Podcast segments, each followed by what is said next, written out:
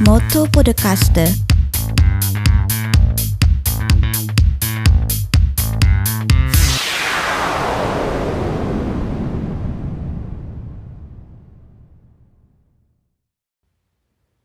Nota per gli ascoltatori, questa è una puntata speciale del Motto Podcast che ho diviso a metà. State per ascoltare la parte 1. Se il vostro player di podcast preferito non riproduce in automatico gli episodi successivi, basterà cercare nella lista la puntata con la dicitura parte 2 per ascoltare il seguito. Buon ascolto! Space Travel Aisuru Minasan, konnichiwa, Roberto Lakin des, Motto Podcast ni yokoso. Benvenuti cari amici nel Motto Podcast. Anche questo venerdì una puntata, un ospite speciale, eh, devo dire assolutamente speciale perché ho l'onore di presentare un VIP, eh, altri non è che Paolo, attivissimo dalla Svizzera. Ciao Paolo!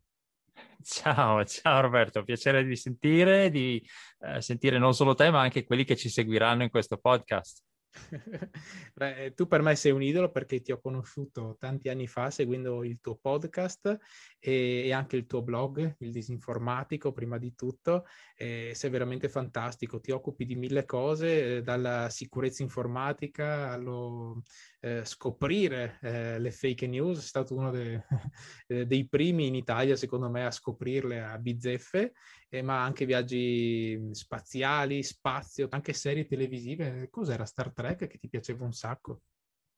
Sì, sì, Star Trek, io sono uno dei fan di Star Trek di lunghissima data, forse sono stato uno dei primi in Italia solo per motivi anagrafici fondamentalmente, ma è, una delle, è tuttora una delle mie serie preferite anche se ovviamente come appassionato in generale della fantascienza c'è molto altro che mi piace, non, non, sono uno di quelli che dice no, Star Trek è tutto, Star Wars invece è una schifezza, no, mi piace anche quello, quindi non, non, faccio partigianerie. Se è bello è bello, se non è bello non è bello. Ok, allora dopo ti chiederemo qualche consiglio perché devi capire che anche noi non vedenti, per quanto non ci vediamo, ci piace seguire eh, le serie televisive, ascoltarle quantomeno, perché le fanno così bene che attraverso i suoni si capisce bene o male l'azione o cosa stanno facendo. Quindi, sì, sì. Eh, Anzi, ti posso, ti, ti posso, dire eh, che da ragazzino, mm-hmm. siccome non c'erano i videoregistratori, io registravo l'audio delle serie di, di fantascienza che passavano in televisione, Spazio 1999.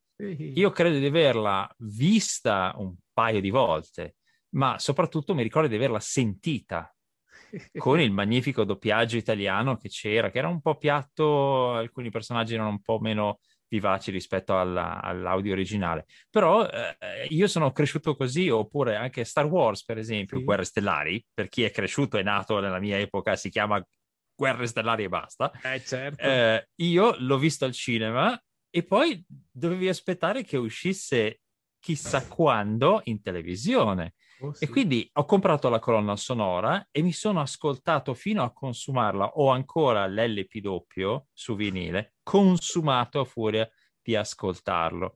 E eh, potevo soltanto ricostruire nella mia mente quello che avevo visto una volta al cinema.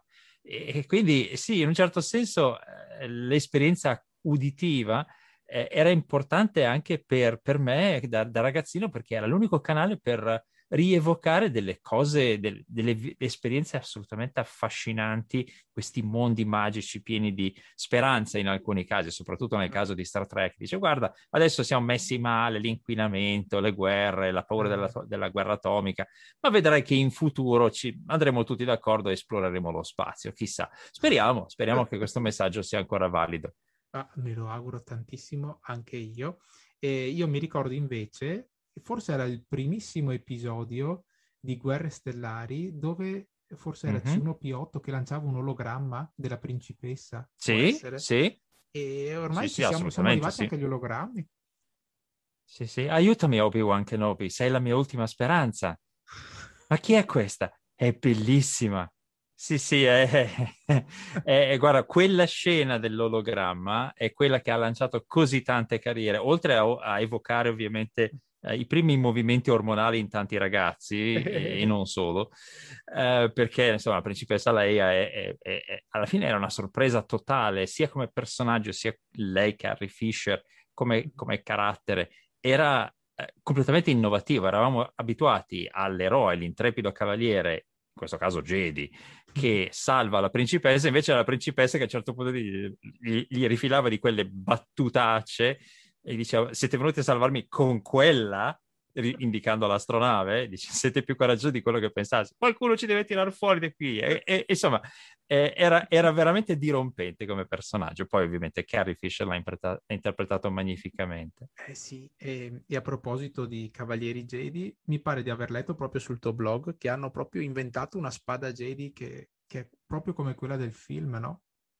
Sì, sì, e non vedo l'ora di poterla vedere dal vivo prima o poi. Bisogna andare negli Stati Uniti eh, dove ci sono, c'è un, un, posto dove verrà presentata eh, l'esperienza Star Wars. Eh, c'è questa magnifica scenografia, un'ambientazione con, c'è anche il Millennium Falcon, ci sono i personaggi in costume, sono wow. attori che interpretano le varie parti e c'è a quanto pare una scena nella quale si vede finalmente una spada laser che non è quelle solite che trovi in giro, che hanno la lama fissa, carine per carità, sì, sì. però insomma si perde un po' la magia perché la spada laser originale è un'impugnatura, un'elsa, eh, dalla quale esce la lama mm-hmm. quando la accendi, quindi è comodissima perché te la metti alla cintola, è eh, un coso grosso come una torcia e fra l'altro chicca per gli appassionati la spada laser di Star Wars originale è derivata dall'impugnatura di un flash fotografico di quelli Veramente? degli anni 30.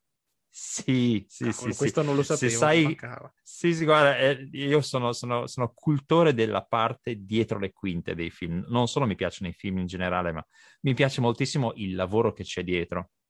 E sia per la parte uh, di, di, produzione video visiva, sia per la parte acustica. Uh, per esempio, Ben Burt è, è, il tecnico del suono che ha creato tutti i suoni di C3PO, R2D2, tutti le, il rumore delle spade laser è un'invenzione sua. Sai come l'hanno fatto?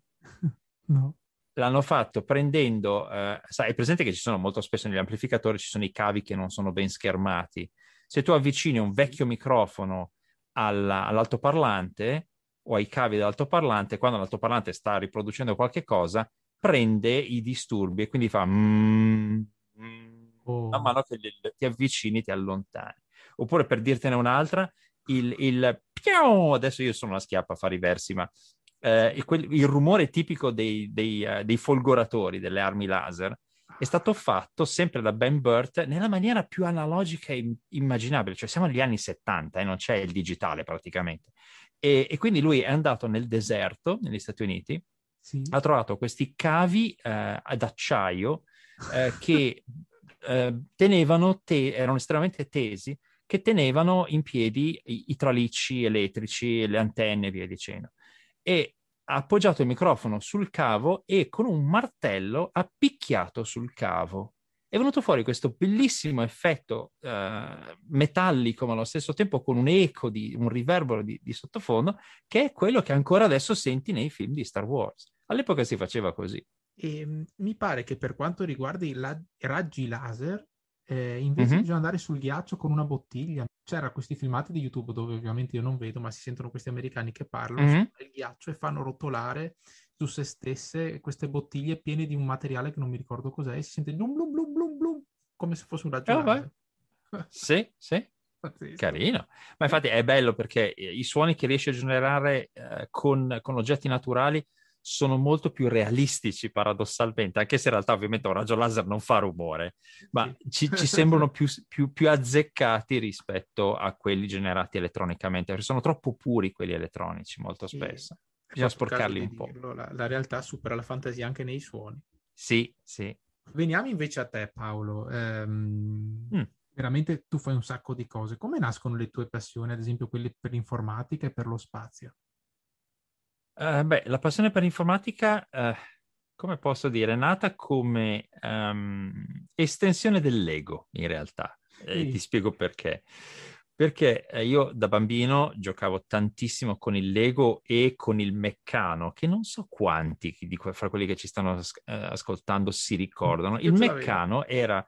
Ce l'avevi? Ok, tu lo sai, quindi vado, vado sul sicuro. Sì. Il Meccano era una, una, serie di pezzi metallici con dei fori che eh, assemblavi con dadi e viti. Mm-hmm. e potevi costruire dei modelli funzionanti, cioè, molto spesso c'erano meccanismi, pulegge e altre cose di questo genere. Insomma, io mi sono innamorato di questi due sistemi, il Meccano e il Lego, perché mi permettevano di costruire il mio universo. No? Io passavo ore a giocare creando le mie cose che erano tutte sotto il mio controllo. No? Si vede che ho sempre avuto un po' questa passione per il controllo e, e così quando ho scoperto che esisteva un, una cosa che non, non compravi e la usavi come voleva il costruttore, ma era un ambiente nel quale tu potevi fare quello che volevi, cioè il computer. Tu lo programmi e lui fa quello che vuoi. Giusto. E, e così ho cominciato. alla fine è quello, cioè se, se il computer non, non decide di, di, fare le bizze, normalmente è quello che succede. E quindi l'idea di avere non più eh, una, un, una fruizione passiva delle cose, ma l'idea di poter avere addirittura il mio piccolo universo personale. Evidentemente ho sempre avuto ambizioni imperiali sin da bambino, e allora ho pensato di fare questa. eh sì, cioè pensandoci adesso mi vengono in mente tutti questi collegamenti, in effetti ho sempre avuto questo, questo modo di vedere le cose. Eh e, e così è, è nata la passione per l'informatica. Prima era puramente su carta, perché stiamo parlando di primi anni 70, quando ero ragazzino io. Per cui l'idea di avere il PC in casa, cioè, ma neanche per sogno, ce l'avevano quattro persone. E ehm, l'azienda dove lavorava mio padre eh, aveva cominciato a valutare l'idea di prendere il personal computer, cioè uno per l'intera azienda. Certo. E, eh, sì, eh, quelli erano i tempi. E lì ho scoperto che fra il software in dotazione, credo fosse un PET 2000 se non ricordo male. Eh, in, il software in dotazione c'era anche un programma che si chiamava Lunar Lander, uh. dove tu con la fisica dovevi simulare eh, la manovra di atterraggio sulla Luna. E quelli erano gli anni dell'esplorazione spaziale. Io mi ricordo da bambino di essermi vestito a carnevale con la tuta da astronauta di Pete Conrad di Apollo 12. E ovviamente non era la sua tuta, eh, era, una, era, un, era, un, costume a forma di, di, tuta spaziale. Non è che sono andato a Houston a rubargliela. E, ehm, eh, sono andato in giro, sì. Cioè, tu immaginati un bambino che, eh, infervorato da questa passione, perché in televisione c'erano tutti i giorni, c'erano lanci spaziali, si va sulla Luna, si torna alla Luna. sì, eh, eh, sì eh, fra il 69 e il 72 è successo di tutto. E, e io in un paesino sperduto nella pianura padana, eh, specificamente a Bereguardo, in provincia di Pavia, se qualcuno è di quelle parti, sì, ero io, quello che avete visto circolare con la tutina spaziale. Beh, io andavo accompagnato da mia mamma vestito da tutina spaziale e non c'era in giro un cane, nessuno il giorno di carnevale. Ma io ero contento lo stesso perché io ero l'astronauta. E quindi queste due passioni di uh, spazio e informatica alla fine sono nate in parallelo perché l'idea era di avere questo universo che eh, sul quale io potevo esercitare questo controllo magico, non posso programmare, posso far fare io le cose alle cose. E, ehm, e dall'altra parte c'era questa, questa, eh, questa, spinta verso l'infinito, verso il lontanissimo, che però allo stesso tempo era a portata di, di sguardo, perché sai, la luna la, eh, la puoi vedere, e quindi è lì, è lì sorge e ti dicono guarda, ah, c'è la luna. Eh sì. E quindi l'idea che là ci fossero delle persone che, che, stavano camminando sulla Luna mentre io guardavo la Luna, era completamente magica. E, e, da lì è nata questa passione. Poi ovviamente sono nate altre cose, ho seguito tante altre strade, ma la passione è rimasta e, e la più bella soddisfazione che ho avuto è stata quella di incontrare gli astronauti che hanno camminato sulla Luna eh, sì, e sì. lavorare con loro come traduttore e, e, anche andare a Houston a farmi dare, eh, con l'aiuto di un collega, Luigi Pizzimenti, eh, che, che, aveva tutte le autorizzazioni del, del, del, del caso, farmi dare un, una roccia lunare di quelle raccolte dagli astronauti. Mm. E, e, poi vedere le foto degli astronauti, sì, quel pezzo lì che adesso è qui, l'abbiamo raccolto lì sulla Luna. Sono, sono, momenti assolutamente magici, cioè, ti sembra veramente di essere eh, sì. calato improvvisamente con la macchina del tempo nel, nell'ambientazione di, di, un, di, un, di, un, film, non so come dire. Ah, eh, io mi ricordo ancora adesso, eh, mi ricordo il, il brivido, eh, la pelle d'oca che ho provato quando a un certo punto mi sono trovato a fare da interprete a Buzz Aldrin, uno dei primi due uomini a camminare sulla Luna. E io ce l'avevo proprio in fianco, gli sussurravo nell'orecchio perché lui doveva seguire la conversazione che era tutta in italiano e, e, era difficilissimo mantenere la concentrazione di, e non pensare, guarda che stai parlando Cavolo. nell'orecchio a, a, a, al, al, al, socio di Cristoforo Colombo, fondamentalmente. Eh sì, quindi ecco, capisci perché, e, e da, da, come lo dico si sarà immagino intuito che, che la, la, passione è sempre stata fortissima e continua a esserlo anche adesso. Sono veramente emozionato perché è tutto un susseguirsi di, di coincidenze, dall'ego al, al, computer con l'una all'ender e da lì la, la passione poi per, per, lo spazio e tutto il resto.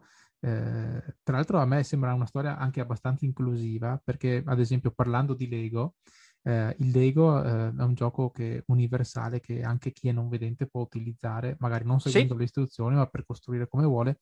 Recentemente la Lego ha costruito i Braille Bricks, non so se lo, con- lo sai.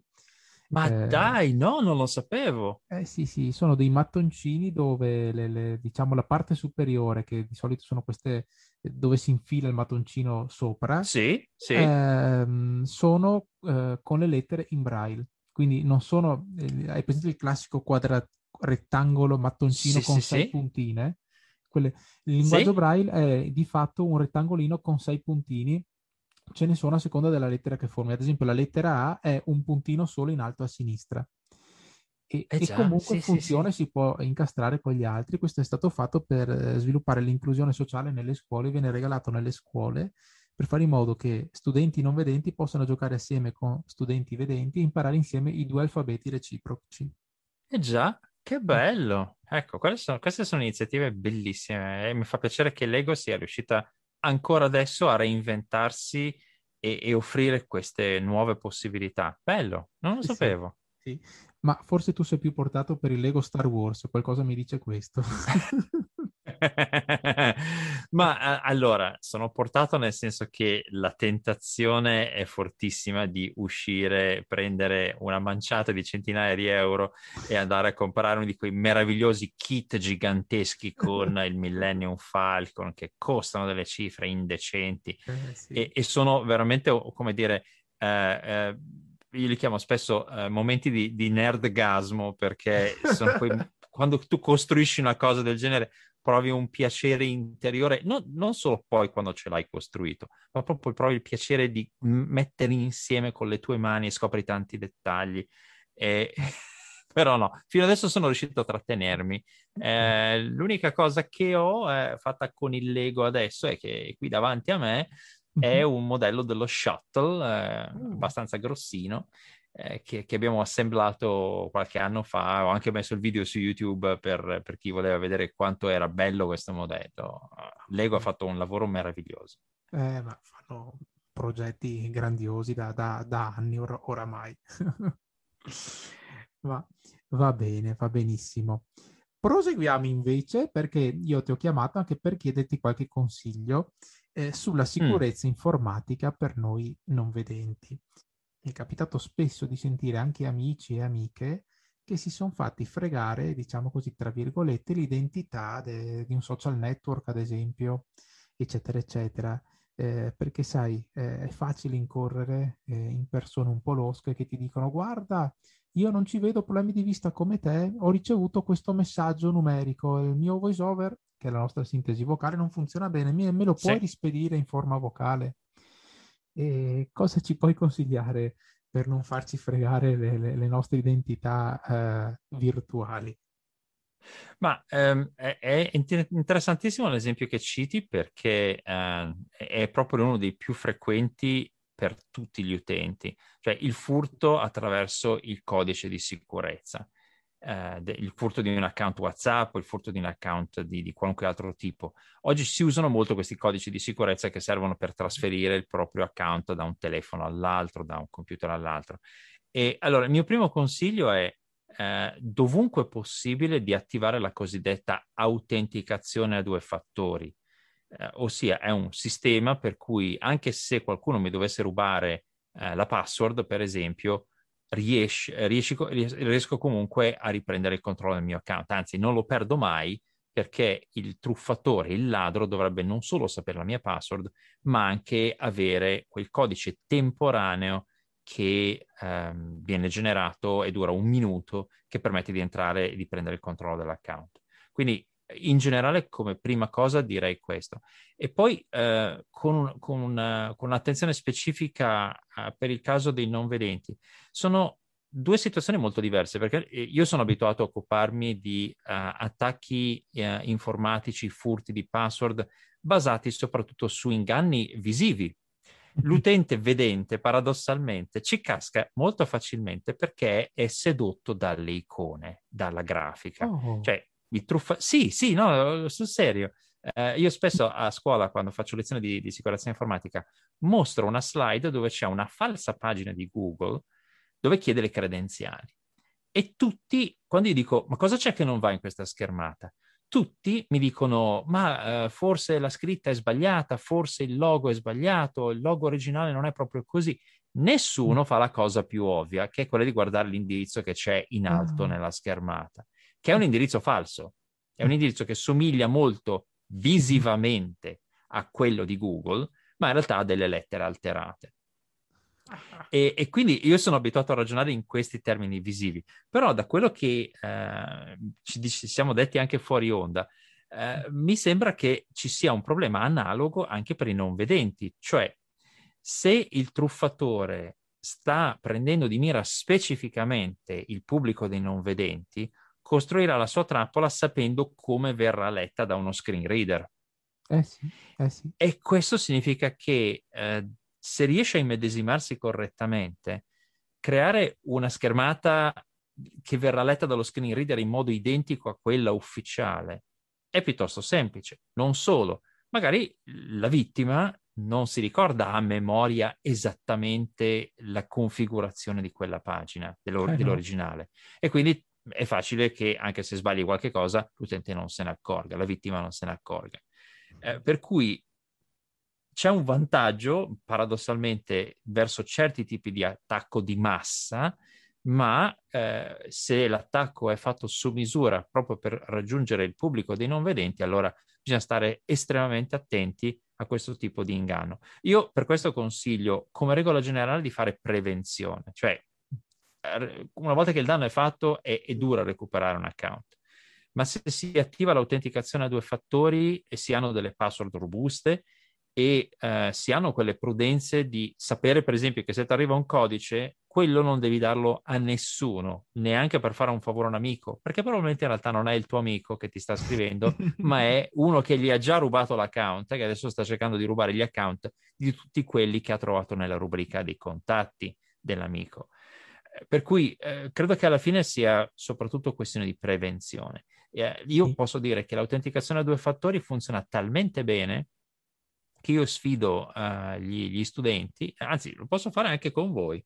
Uh, io ho un account su Instagram, sì. uh, il, è 123 disinformatico, in cifra 123 e poi disinformatico, sì. e la password è 123 test, sempre in cifra, oh. 1 cifra, 2 cifra, 3 cifra, test T e ST, provate a rubarmi l'account. Non ci riuscirete. Perché ho l'autenticazione a due fattori. Vediamo perché eh, devi sapere... Vi, vi assolvo da qualunque eh, azione legale, vi do manleva di, di, fare l'attacco informatico, non vi preoccupate, provateci pure. Devi sapere che ci sono molti programmatori non vedenti che sono molto esperti, sì? forse anche nell'hacking. Forse, vediamo, vediamo se, se, qualcuno... Ma chi ci riesce ha diritto a un premio o è solo così? Uh, no, avrà le, la mia eterna gratitudine perché io mi diverto sempre tanto quando scopro qualcosa che pensavo non si potesse fare, invece si può fare. Ma um, okay. comunque eh, dovrebbe funzionare piuttosto bene. Almeno sono anni che è così e, e nessuno è riuscito ancora a scardinarlo. Io ogni tanto vedo che qualcuno ci prova, pur conoscendo la password non riesce a entrare. Per cui pare che funzioni piuttosto bene. E quindi questo è il mio consiglio fondamentale. Attivate l'autenticazione a due fattori ovunque possibile eh, non dipendete dagli sms per uh, mm-hmm. ricevere i codici di, di, autenticazione, procuratevi una app di autenticazione tipo um, Authy, scritto A-U-T-H-Y, oppure Google Authenticator, che um, confesso non so quanto siano screen reader compatibili. Però sono, se possono essere usati, vale la pena decisamente di usarli, sono molto più sicuri rispetto agli sms. Ah, ok, sono degli autenticatori attraverso l'app e quindi non ti arriva il messaggino dell'SMS ma una notifica esatto. sul cellulare. Esatto. Ah, e sul cellulare praticamente io, io per esempio ho diversi eh, telefonini sui quali ho installato questa app di autenticazione tutti i telefonini sono sincronizzati fra loro grazie alla base dei tempi diffusa da, dalla rete cellulare e um, ogni minuto questi generano un numero oh. e quel numero vale soltanto per quel minuto per entrare nei miei account. Beh, sì, più forte di così penso che... È difficile, insomma, è, dovresti riuscire a intercettare o a rubare uno di questi telefoni, sbloccarlo perché ovviamente c'è il PIN e poi ci sono altre misure di sicurezza che non mi sembra il caso di descrivere pubblicamente, ma okay, okay. Eh, il senso è quello. Per un uso normale sono, sono espedienti normalmente sufficienti perché, eh, aggiungo giusto un'altra cosa, eh, lavorando molto col crimine informatico, nel senso contro il crimine informatico, non con certo, certo. stesso, no? sembro, sembro, un delinquente. Eh, lavorando contro il crimine informatico, eh, ho finito per conoscere un po' la psicologia dei criminali informatici e di solito sono stranamente molto umani, nel senso oh. che non hanno voglia di tribolare se vedono che c'è un minimo di resistenza, un minimo di ostacolo, per cui è difficile scardinare mm. un account, passano oltre e vanno a attaccare qualcun altro. Guarda, da qualche tanto il mondo è pieno di sì. internauti. Esatto, e di pesci nel barile ce ne sono tanti, per cui non prendo quello che scappa, prendo quello mm. che si fa agguantare, anzi mi viene incontro tutto, tutto contento. Quindi, quindi, cari amici che ci ascoltate da casa, non, date, non dite mai a nessuno il codice che vi propongono, non leggetelo, non scrivetelo, non digitateglielo e soprattutto attivate la protezione a due fattori che è utilissima, come dice il nostro amico Paolo attivissimo. Di lui ci si può fidare ciecamente, oserei dire.